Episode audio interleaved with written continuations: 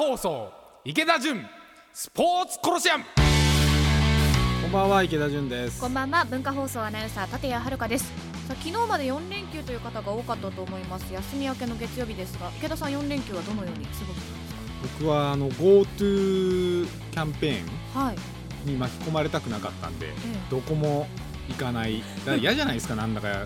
はい、あの申請だとか別に使いたい使いたくないとかあんま気持ちはないですけどふわっとしたものに巻き込まれるの嫌なんで、うん、はいあの子供と海で遊んだり、はい。子供と映画見たうり、んもうひたすら子供と遊んでましたあねまあまあいつも通りの生活をそういつも通りの生活活をしてました。まあちょっと日焼けされたかなっていう気もしますし。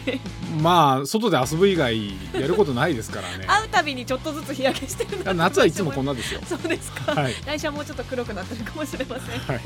では今週も参りましょう。最近のスポーツビジネスシーンで気になることをスポーツ界の改革者池田純さんがズバッと切り込むこのコーナーです。スポーツビジネス。ホットニュース東京オリンピックの運営9月に見直し追加コストを積算。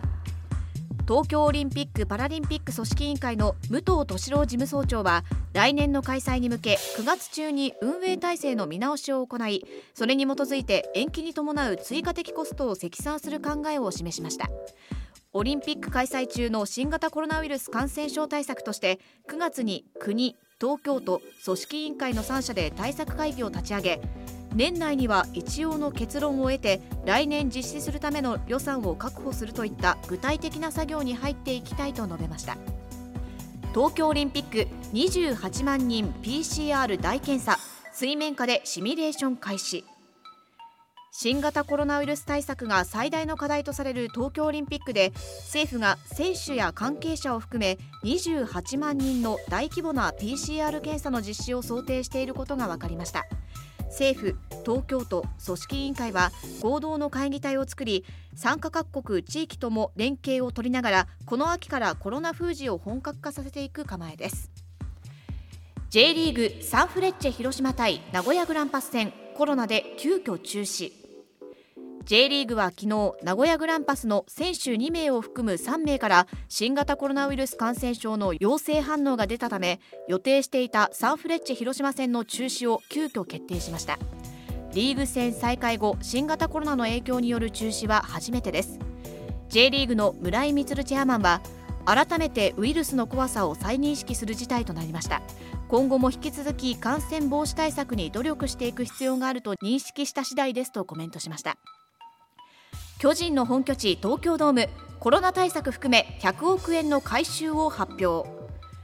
巨人と東京ドームは先週の記者会見で世界トップレベルの清潔安全快適なスタジアムを目指して総額100億円規模の改修を行うと発表しました。巨人の山口俊和オーナーは第1は新型コロナウイルス対策。第2はデジタル化の促進。第3が顧客満足度の向上を上げ毎試合終了後全客席すべての手すりを徹底消毒。女子トイレと洗面台の増設。メインビジョンを現在の3.6倍に拡大し国内最大級の超大型ビジョンに3年かけて改修することを明らかにしました。さあ今週もいろいろありました。オリンピック関連のニュースも多いですけれども今日は何からいきましょう？今日はですね、オリンピックじゃないですか。ちょうどはい今朝の朝刊産経新聞に池田さんコメント出されてますね。コメントっていうかもうコラム大きなの書いて、はい。だいぶ前に書いたんですけど、ええ。今日の朝刊で出てて。でこっから多分なんかシリーズであの45人いろいろコメントするコメントとはい。かコラム書いて出してる、出していくのかな。うん、で僕はまあオリンピック基本的にはやってほしいとは思ってるんですけど、はいもうなんかね透明性がないしふわっとしてるもう現状に、まあ、GoTo キャンペーンからっていうかもうずっとこの国そういう流れが僕はあるんじゃないかなと思ってて、はい。で、まあ、スポーツ界で僕ら働いてるじゃないですか。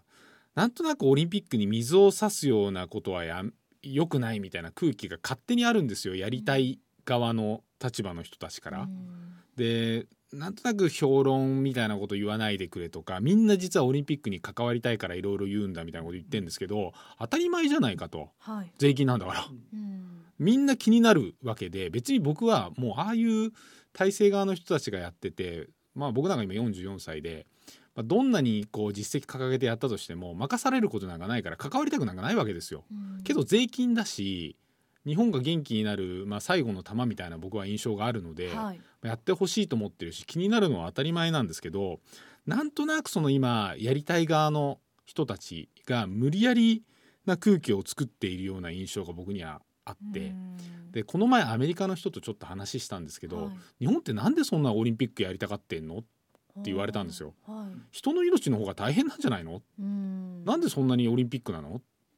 すごいそのもともとキリスト教っていうかそういう文化のある国からすると今そんなところじゃないんじゃないと。うん。もっとコロナで苦しんでる人とか経済的に苦しんでる人とかそっちなんじゃない？なんでオリンピックのことばっかりそんなにやりたがってみんなこう守ってやっていこうとしてるの？みたいなことすごい言われて、うんああそういうふうに見えてんだっていうふうにちょっと感じて。はい。なんか今人の心が僕はついていってないんだと思うんですよ。うん。66%ぐらいも世論っていうかアンケートを取っても、はい、NHK の世論調査で中止すべきと、えー再延期すべきを合わせると66%ということで。そうですね。でこの前ちょうどネットでもニュース見てたんですけど、まあワクチンが、まあ、キーだ、まあ、それはもうみんな分かってますと、うん。けどワクチンができたとして来年日本にどれぐらいワクチンがあるのかまだ分かんないですよね。はい、でまあお医者の先生が言ってるのがネットでちょっと反響を読んでたんですけど重症化になりそうな人よりなんでアスリートに先にワクチン出さなきゃいけないのか理由がないから、うんそんなに甘いもんじゃないよみたいなあ確かにな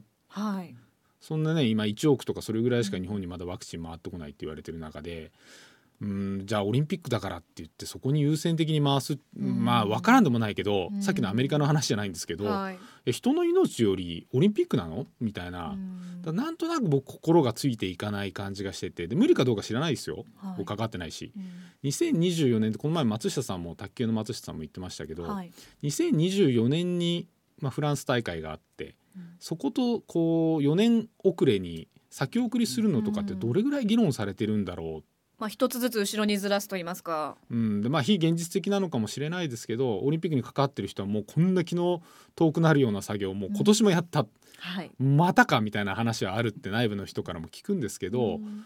な心がついていかないと税金だから、うん。うん、な関わってる人たちとか前に立ってやってるアスリートとか、まあ、過去のメダリストたちのそういうものではないから、うん日本国民全部の心と世界の人たちの心がついてこないとなかなか世論ってついて民意がついてこないんじゃないのかなと思いながら今朝の産経新聞のコラム書いたんで、まあ、あのちょっとどっかで読めるようにはしたいなと思うので、うん、別に僕はあの賛成なんでオリンピックやってほしいと思ってるんで、そうですね。オリンピックは絶対にやってほしいとも書かれてますもんね。うん。ただ透明性がないから。う、ん、このままじゃちょっとっていうことですよね。うん。まあ心がついていかないんじゃない？うん。それよりもっと大切なことが今はあるよね。それどころじゃないよねっていう人が多いよねっていうのが数字からも見えてるっていうのが現状ですよね。はい文化放送池田純スポーツコロシアム横浜 d n a ベイスターズ初代社長一般社団法人埼玉スポーツコミッション会長でプロバスケットボール B3 リーグ埼玉ブロンコスオーナーの池田純さんとお送りしていますがここからはポッドキャストでお聞きの方々にお届けします。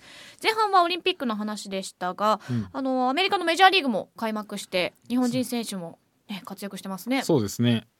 オリンピックはもう僕はもうなんか言いたいことがいっぱいあるんだけど、はい、うんまあねなんかもう少しみんななんかちゃんと言ったらいいのに。うんまあ、ふわっとしてるところがちょっとねいやもう透明性がないしうん。もうなんかね心がついていかないしやりたい立場の人の話ばっかりがこう聞こえてきて。うん。なんかこう心が日本国民それどころじゃない現状とかにうん。心がついていかないから、ぶやるのは賛成なんですよ。何回も言うんですけど、はもう少し心のついていくこうメッセージというかビジョンというかやり方というかね。もう僕なんか競技だけシンプルにドンとやるような形に変えればいいんじゃないかなと思うんですけど。やっぱだから今す改めて僕もそのオリンピック思うのってなんかメジャーが開幕して、はいまあ、日本の野球もそうなんですけどサッカーもそうなんですけど、今言われてるのが NPB とか J リーグ、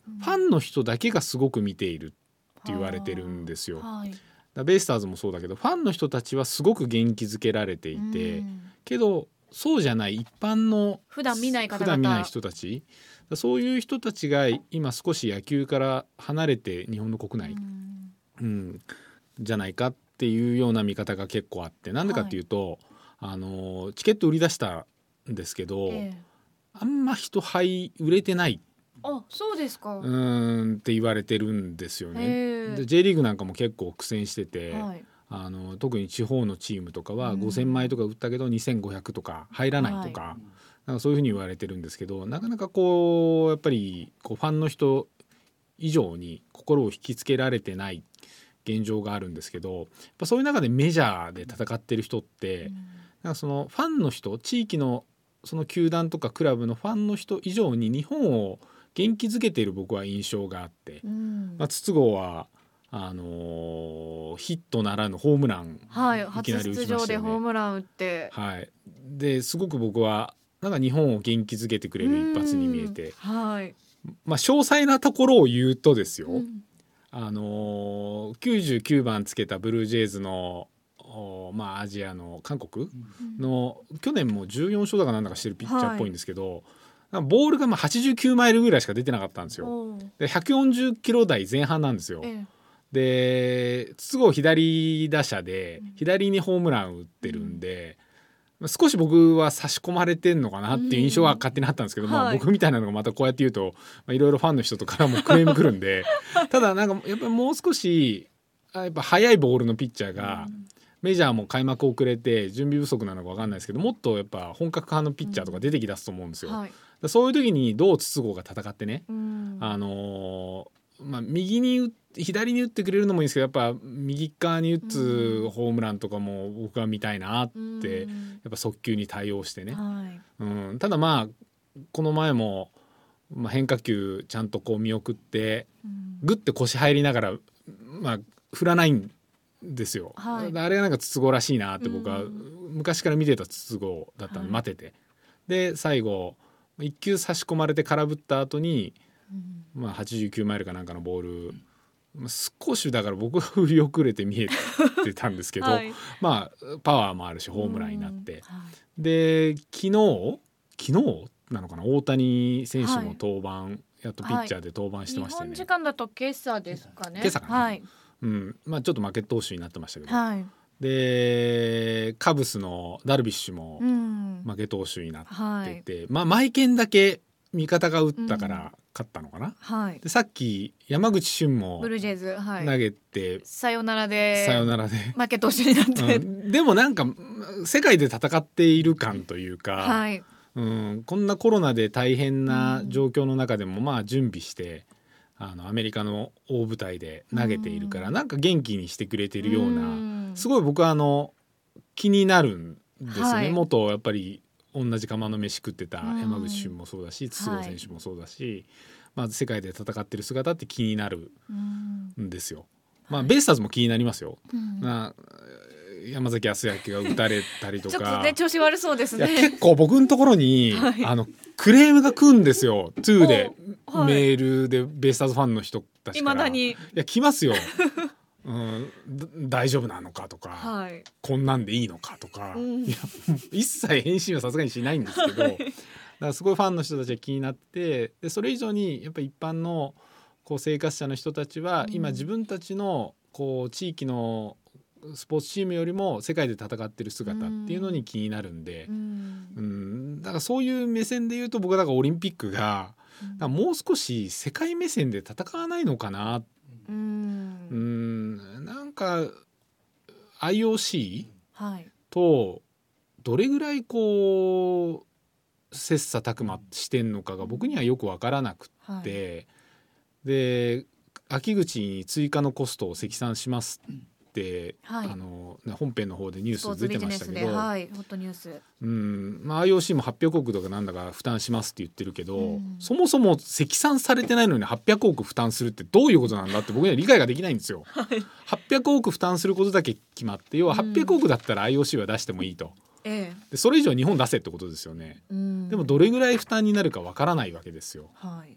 で職員だってこれからエエクステンドっていうか雇用も伸ばすわけで、はい。そのコストだってわからないし、うん。いろんなオリンピック関連の施設って今草ぼうぼうのところもあるじゃないですか。はい。でどうなっていくかもわからないし、うん。でそこがじゃあオリンピックまでの間使えるのか使えないのかすらもう今よくわからない中で、だからもっとこう簡素化しますとは言ってるけどどれぐらい簡素化してどうすんのと、うん。どうしたいのかが全く見えてこないから、はい僕はなんか戦っている感じがしないんですよね。うん。IOC ともっと戦って2024年にもできるできないは別ですけど、うん。戦ったけどダメだった。うん。戦ったけどダメだったっていう場合ってやっぱ心がついてくんですけど、はい。戦わないでダメだった場合っていうのは何だったんだよって透明感が欠けた感じうん。不透明な印象だけが僕には残る感じがしてて、だなんとなくやっぱ世界で戦ってる姿を今見たいうんそこの先にオリンピックってあるんじゃないのかなってメジャーでこう戦ってる選手たちを見てると僕はすごい感じて、うん。やってほしいんですよ。何回も言うんですけどオリンピック。はい。けどなんかこう心がついていかないというか、うん。都合のいい時に都合のいいタイミングだけで数字とか話が聞こえてきて、うん。で1年前実は今日開幕だったんですみたいな日にあの池江選手、はい国立競技場のところでメッセージ出されて。だから僕あああいうやり方もまあ批判はしないけど、やっぱなんかベイスターズの時もそうだったわけですよ。やっぱり僕みたいなフロント側の人間野球人じゃなかった人間が前に出ると批判がすごい来るわけですよ。うん。だからやっぱ元野球選手だった人とかに前に出てもらうっていうのがスポーツのやり方なんですけど、はい。なんかアスリートを前に立たせてやるっていうやり方にちょっと僕はもううんざりしてて、うん。だからそうじゃなくってお金のこととか経営やってる人って別でしょと、うん。どういうビジョンでどういうふうに変えていって1年後のオリンピックをやりたいと思ってるのかとかもう少し聞かせてほしいし聞かないと、うん。でこれが評論とか批評とかそういう話じゃないんですよ。はい。なんでってだって税金使うんでしょと、うん。みんなのお金でしょと、うん。もっと日本の人たちってオリンピックに対してぐさぐさ言った方がいいと思うんですよ。うん。なんとなく水差しちゃいけない空気とかそのまあ元オリンピアンとかねアスリートとかが前に立って言いにくい空気作られると言いにくくなるわけですよ。はい。みんなで来年頑張ってやっていきましょうって言われるとそれはそれ分かっとるわと、うん。けどお金どうなってんだと、うん。もっと大変なこととかあるしそもそも僕も前にも言いましたけどバスケットボールはい。のチームやってても埼玉ブロンコス。もうどうなるか分かんないわけですよ。うん。オリンピックの前にそもそも国内リーグだってさっき言った通りでお客さん今現状そんな入ってない。はい。でみんなもしこのままやれたとしても大きな赤字でやるわけですよ。う。ん。何のためにやってるんだろうっていう中でオリンピックの話言われてもまず自分たちのことをどうにかしないとうん。いけないよねってみんな自分のことがまず大変だから。はい。自分のことしっかり考えていかなきゃいけないっていう中で、うん、それどころじゃないよねっていうのを超えるぐらいの大きな世界と戦っている姿とか、大きなビジョンとかやり方とかあこんなに変えようとしてんだっていうものがないと心ってついていかないんじゃないのかなっうんて思うんで、うん、まあ筒香とりあえずホームラン打ってくれて よかったなってやっぱ世界で戦うってそういうことだよな、ううんんなんか大きくこう結果出してはい。うん、なんかね元気にしてくれるような姿を見せてほしいなって、はいうん、山口俊も頑張ってほしいしダルビッシュも頑張ってほしいし、はい。まあ、お大谷選手とマイケンは僕は直接話したことないですけど、ええ。まあ、ダルビッシュとかアリゾナでもすごい時間話したし、なんか僕が梅干しの話とかもなんか干しねこの番組でもお話ししましたし、ね、うん、頑張ってほしいなって世界で戦う姿を見せてほしいなってそうですね。活躍期待したいですね。はい。続いてこちらのコーナーです。スポーツ選手が喜ぶアスリート飯食べることそれはスポーツ選手アスリートにとってトレーニングと同じくらい大切です。また食事は栄養を補給するだけでなく楽しみの一つでもあり緊張をほぐす役割も果たします。スポーツを愛する人たちのとっておきの食事アスリート飯をご紹介していますが今回は池田さんどんなお料理でしょうか？いやあの僕ネットで見ててはい。あのディズニーワールドかな？今メジャーの選手ってそこに隔離されてるじゃないですか。はいはい。でそこで何食べてるんだっていうのがはい。すごい写真でネットに載ってて、えー、何食べてなんだこれれって言って、はい。結構結構質素というか美味しくなさそうというか。あそうですか。でそれが毎回毎回あの自分の部屋の前にこうプレートで置かれていくんですって、それをやっぱ選手たち不満なんでしょうね。はい。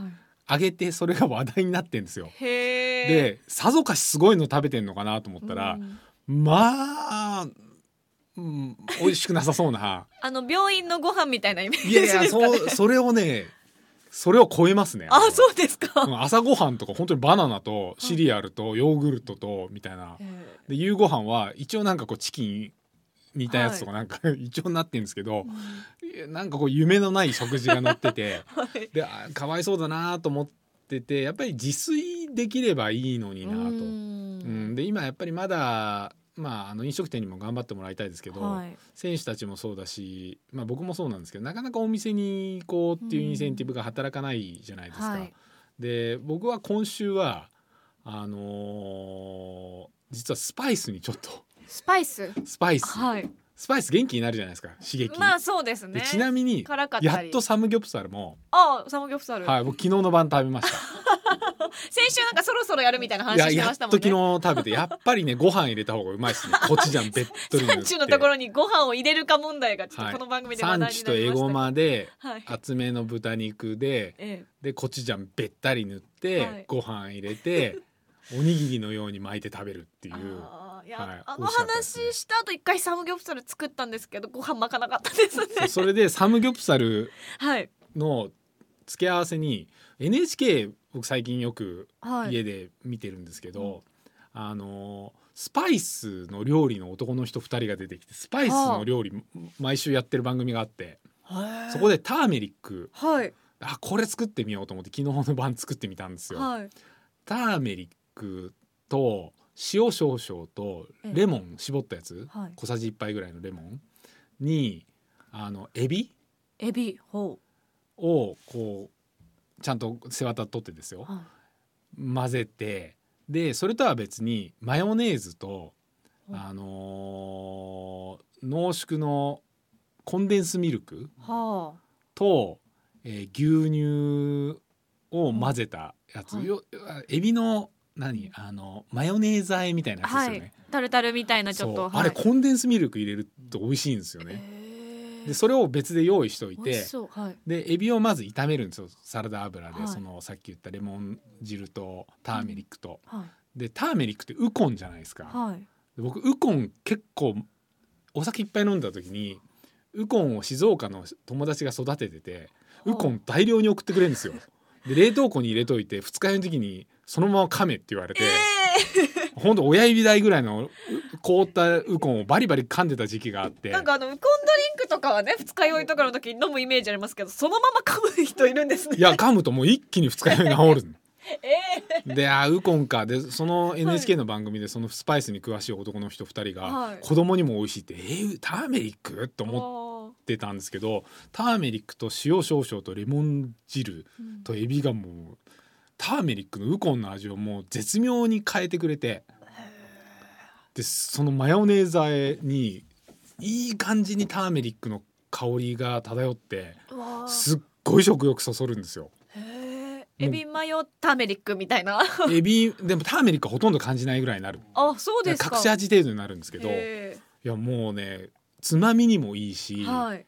僕はもう白いご飯にも合うし。あこの合う合う。はい。合う。作ってみてえーやってみたいですね、うん、でもこれは僕のレシピじゃないですからその NHK のスパイス二人の人番組の。の、うん、それがネットに出てるんですよ。レシピが。調べてみまですそれ通りに作ったんですけど、はい。まあご飯そそりますよね。だからメジャーリーグの人たちもこういう自分でやっぱ作らないとあのね、はい。ちょっとねディズニーワールドで出てくる食事にしてはなんかちょっとがっかりする、う。ん、なんか元気ある食事をスパイスやスパイス楽しいっすよ。うちもあの母親が一時期カレー作りにハマってスパイスたくさんあるんですけどなんかあのいざ使うってなると何に使っていいかわかんないみたいになったんでちょっとターメリックあるからやってみます。はい。カレーにはクミン。エビマヨにはターメリック。ターメはい。ということで今回は池田さんおすすめのスパイスについてご紹介しました。さあ今週もエンディングです。ちょっとあのレシピが増えていってる気がしますねいややっぱねあの自分で料理して、はい。自分のレパートリーを増やすっていうのが今ちょっとじ楽しいかな。まあ自粛生活でそうなった方も多いと思いますけどね。そうそれで子供も大好きでさっきのやつ、はい。スパイシーエビマヨ。はいスパイシーエビマヨ。全然スパイシーじゃないんですよ。もう本当にあのマヨネーズのえ中華街とかで出てくるエビマヨ。エビマヨみたいな感じですよ。すっごい美味しいですよ。えー、やってみます。来週僕あのおじさん仲間とゴルフ合宿に行くんですけど、そこでもそれ作ろうと思って。披露しようとして披露しようと思って。楽しそうですね。はい。またじゃあ今度写真とか撮ってきてください、はい。ということで今日はこの辺りでお時間です。なお来週8月3日は特別番組放送のためこの番組はお休みとなります。ご了承ください。ここまでの相手は池田純と。文化放送アナウンサー立谷遥でした